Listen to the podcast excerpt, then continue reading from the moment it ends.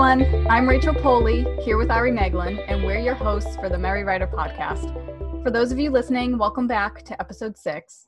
Today's topic is Do you love or hate editing? Before we begin, though, let's take a moment to catch up. Ari, have you edited anything lately?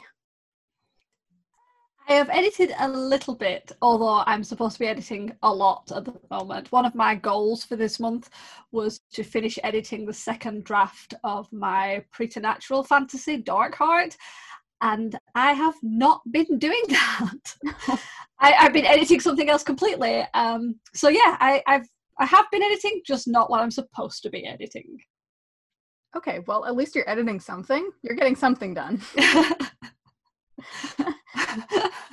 what about you? Have you managed to do any editing? No, I have not. a great topic we're choosing then. Well, April was Camp NaNoWriMo, and I thought about editing a previous draft that I had for my first book of my mystery series, but I decided to rewrite it again because rewriting is so much easier than editing. And mm-hmm. honestly, it's come along so much better than I think if I actually sat down to edit it. So I'm actually I've set it aside so that it I can edit it in a few months. But for now, no, the only thing I've edited is probably blog articles, but nothing work in progress related. So, with that said, we're talking about whether we love or hate editing. There are many different stages of editing, such as developmental or content, copy editing, line editing, and proofreading. I have a love hate relationship with editing. I think each stage has its own ups and downs. And depending on what you're looking for, editing's just in general, editing is not easy. Yeah, I agree. I think I think it has its uses and obviously we need to do it, but it's it's definitely not the most fun part of the writing process. That being said, I do love seeing my work more clean and more polished when I do an edit. And I think early edits, especially, are a lot better because that's when you see those painfully glaring errors and they're so much easier to fix. I think it gets worse when you slide towards maybe your fourth or fifth or seventh edit and you're still finding these little issues and it feels like it is never going to end. That's when editing really becomes beyond a chore and we just start like totally hating on it. Yeah well that's the thing. Editing is so satisfying when you're done with it. Like once you get through the whole draft or even just a couple of pages or a chapter and you look at all the markings that you've made on the page you feel good about yourself. But it doesn't make it any easier and I do agree that the early edits are so easy because you find all the typos you made. And it's amazing how many typos you can make without realizing it as you write. but then once you edit the fourth draft, the fifth draft, and so on, you know, the, the manuscript is cleaner, but there's still so much to look at and those typos are scarce and it's harder to edit and then at that point you've edited so much that you just want it to be done yes I think when I know I'm close to finishing editing is usually when I add a line in and then two lines down, I find the exact same line. Yep. I've done that so often. And then I'm having to constantly go back and forward and take out lines I've just added in.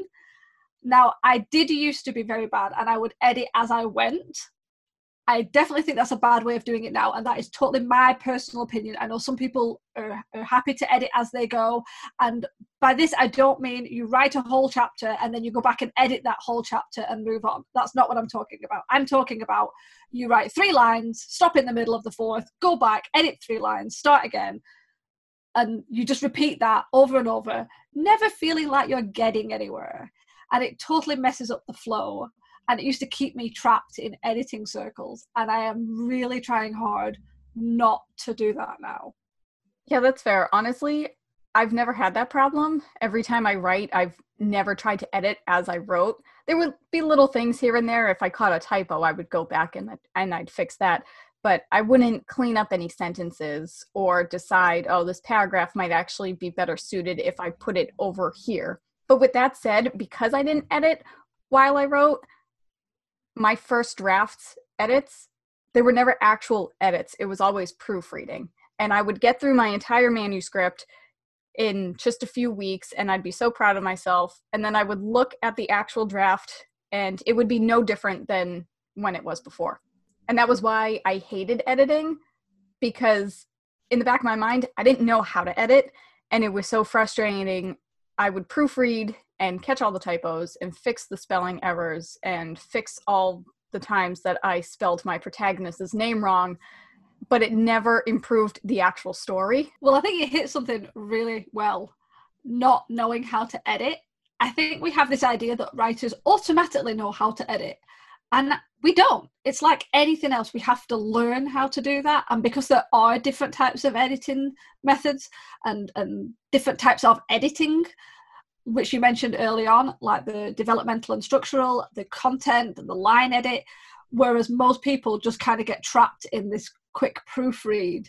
And I think being aware of the different type of editing methods and setting up systems so that you can move through each of those methods at different stages and technically in a good order, I think that makes all the difference to getting through your drafts and to, for them to be looking better. Yeah, I agree. Editing is so much trial and error, and there are the different stages of editing, such as developmental and line editing, and so on and so forth. But there are also different methods to use in order to go through those different stages. But with that said, there are a lot of editing resources out there, such as blogs and websites, and even just editing books that you can find at you know your bookstore or the library. But no matter what stage of editing you're on, whether it's easy or difficult, whether you know what you're doing or not, you need to keep going. Because the only way you're going to learn how to edit is if you keep editing and you do your research and you know you say okay developmental editing. I'm supposed to be looking at the character development. I'm supposed to be looking at how the plot is developing. Whereas line edits you're supposed to you know take it line by line and say does this sentence make sense? Does this move the plot forward? Does it set the scene correctly but on the flip side i also think you need to know when to quit because for me whenever I edit, I will mark up the pages so much and you know the first 5 or so pages will just be riddled with ink. And then I get to a point where I start making less and less marks on each page. And before I know it I'm 20 pages in with only a couple of you know tick marks here and there and that's when I realized that okay my brain clearly needs a break from editing and I need to stop for the day or at least take a couple of hours for a break. And then when I get back to it, instead of picking up where I left off, I'll go back to where I stopped making all of those markings and basically start again and make sure that I'm really giving it a thorough edit. Yeah, I, I have to admit, um, I sometimes get trapped in the when should I stop. One of the tricks of editing I found is firstly, print it out you need to look at it off the screen. And secondly, change the font size just by one or two sizes, or even change the font style. So if you use Arial, switch to Times New Roman. And apparently, that small change will make you see things that you've been overlooking because we all do it. We all read through and read through and read through, and you will you can miss the same error six times, and then somebody else reads it and spots it uh, and that sort of blindness that like editing blindness can happen but apparently if you make a change and you change the text size or the text font it's just enough that you catch those extra errors I think that's excellent actually. I always print out my manuscripts to edit that way because I I can't edit on the computer. I can't constantly be scrolling. I need to have it physically in front of me.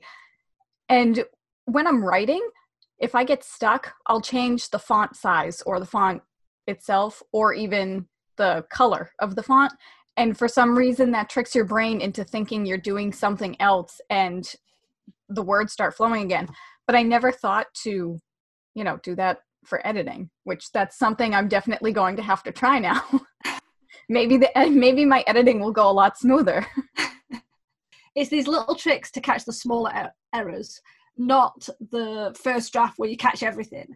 It's when you keep going through and you've been through six times and you still find the odd spelling mistake.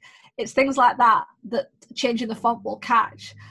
Um, I think we've all done it where you you do something online, you know, like a like a application form, and then you click send, and just as you send it, it changes on the screen, and then you notice a spelling error, but it's gone.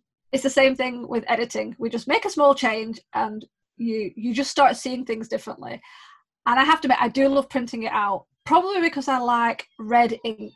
And I always have to get the red pen on a double spaced manuscript and then I can scribble all over it and put marks. And I think that is one of the best ways to do editing. And then you can type them all up, you know, put your put your corrections back in the manuscript. I know a lot of people seem to like um, track changes on Word. And I, I think that's okay, but I do think at least one of your edits should be done off the screen if possible. It will make a difference. Yeah, I agree. Off screen edits, they really do make a difference. And I've tried track changes before and I didn't really care too much for it. And it's not even hard to figure out, but it just didn't work for me. I actually like editing on Google Docs a lot better than, you know, track changes on Microsoft Word. But still, I would prefer to have the printed copy in front of me.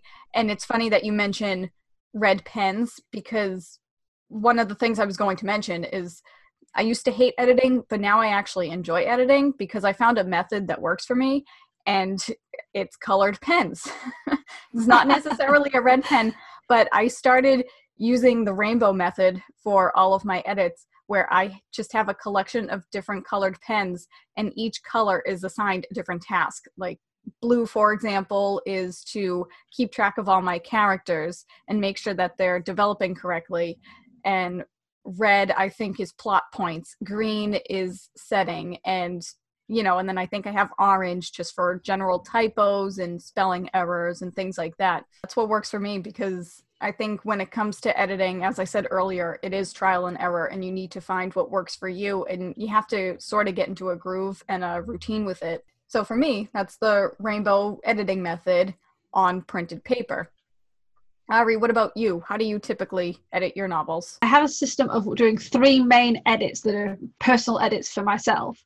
The first one is structural edit, and I will mostly do that online, just as my second, usually in my second draft. Then after the second draft, I will print that out and I'll do another quick structural edit. Then I do a copy edit, and then I do a line edit. And between each one of those, once I've made the made the edits on the paper, I will go back to the computer, add them all in, take a break, and then I'll do another edit, a different edit. And by a break, I mean like a couple of days. I need to separate myself from the WIP before I go back. After the line edit, I then do a final read through, and at that point is when it usually ends up going to my alpha reader and that's how I do my. I mean, there's usually a lot more edits after that as well. I don't just do three edits and that's it. Usually, after my alpha readers had it, it comes back to me and it goes through another three or four edits. Um, but yeah, that's that's the main. I always try and do in that order. I try and get the big issues out of the way first, the structural issues, the big plot holes. Then I do my copy edit and then my line edit. I, I wouldn't want to try and do a line edit too early on because you could end up making all these small changes and then have to rip them out when you go back to do a structural edit. So I think having a specific order is important, and that's how I do it. Yeah, I like that. That that's a good routine to have. See, me, I printed out a checklist that I mean, at the top of my head, I can't remember what's on the checklist, but you know, it has like editing the first draft and then editing the second draft. Because for me, in between edits, I typically take about a month long break. Wait you said you take just a couple of days. Yes. But for me like i i feel like i need to step far far away for a little while so i typically take about a month and during that month you know i work on other things but it it allows me to really come back with a fresh mind when that month is up i go through the second round of edits and i usually like I use the rainbow method first. When the rainbow editing method is done, I will then go through each stage of editing, such as the developmental, and I will just focus on basically focus on one color at a time. And I will go through developmental and then line edits or, you know, whatever the order is I use. And then once once that's all set, because it comes to a certain point where I've edited so much, and yet at the same time, I I'm still not ready for it to see the light of day yet so I actually haven't gotten to the point where I need beta readers yet. that's like way at the bottom of my checklist because I'm like, I need to do like six rounds of edits before I let anybody else read it. I think that's important though because like I I've beta read for some people and I've had lots of different people give me manuscripts at different levels. Have I think you do need to have gone through several edits before it ends up with um, a beta reader. You don't want them to have to do large amounts of editing for you as you go through. And I have found that with some of the the, the work I've been given to look at, um, usually just in small chunks.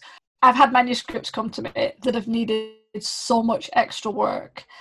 And I think it was because they've only had like a couple of quick passes and it's been harder and harder to read through because things like developmental issues have not been caught and really most of that should be caught before it even hits a beta reader i mean obviously like anything beta readers alpha readers critique partners they will still catch things you know if there is a structural issue or a, a developmental issue or a big plot hole that you may have missed but at other times certain things definitely need to have caught, been caught early enough so that it's mostly clean when it comes to the beta reader. That way they can become immersed in the story um, and, and sort of feel the flow rather than having to stop every two minutes to catch problems that probably could have been caught earlier. Yeah, I think a lot of people have a different definition of what a beta reader is supposed to do and what they're not supposed to do.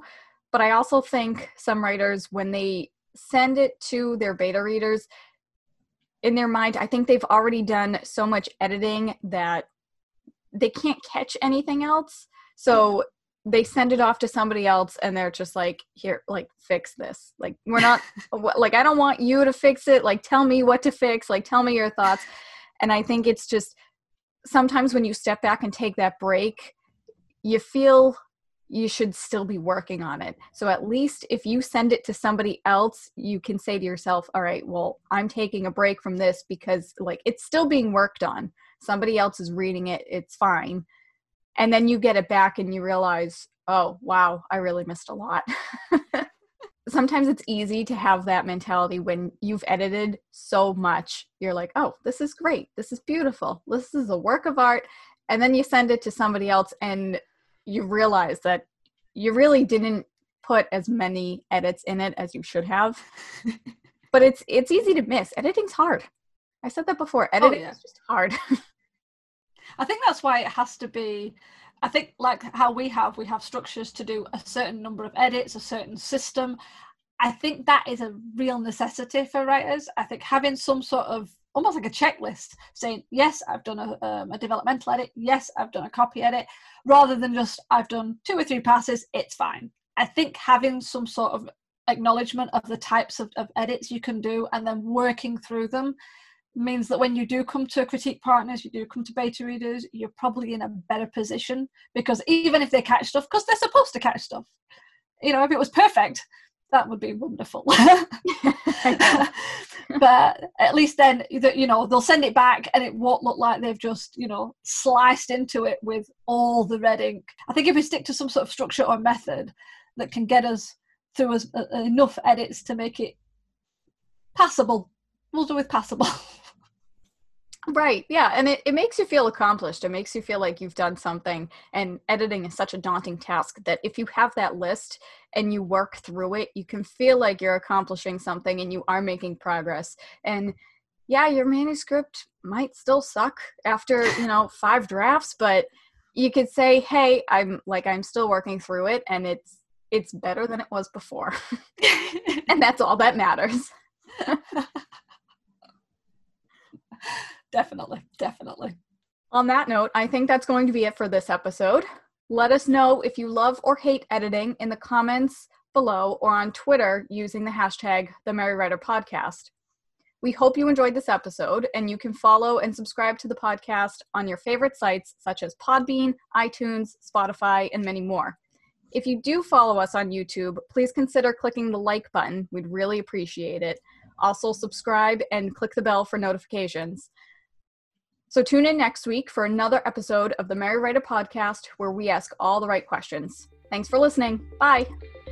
Bye. This podcast is brought to you by Shiny Objects. We are easily distracted. The music, titled Inspired, is by Kevin MacLeod, licensed under Creative Commons 4.0.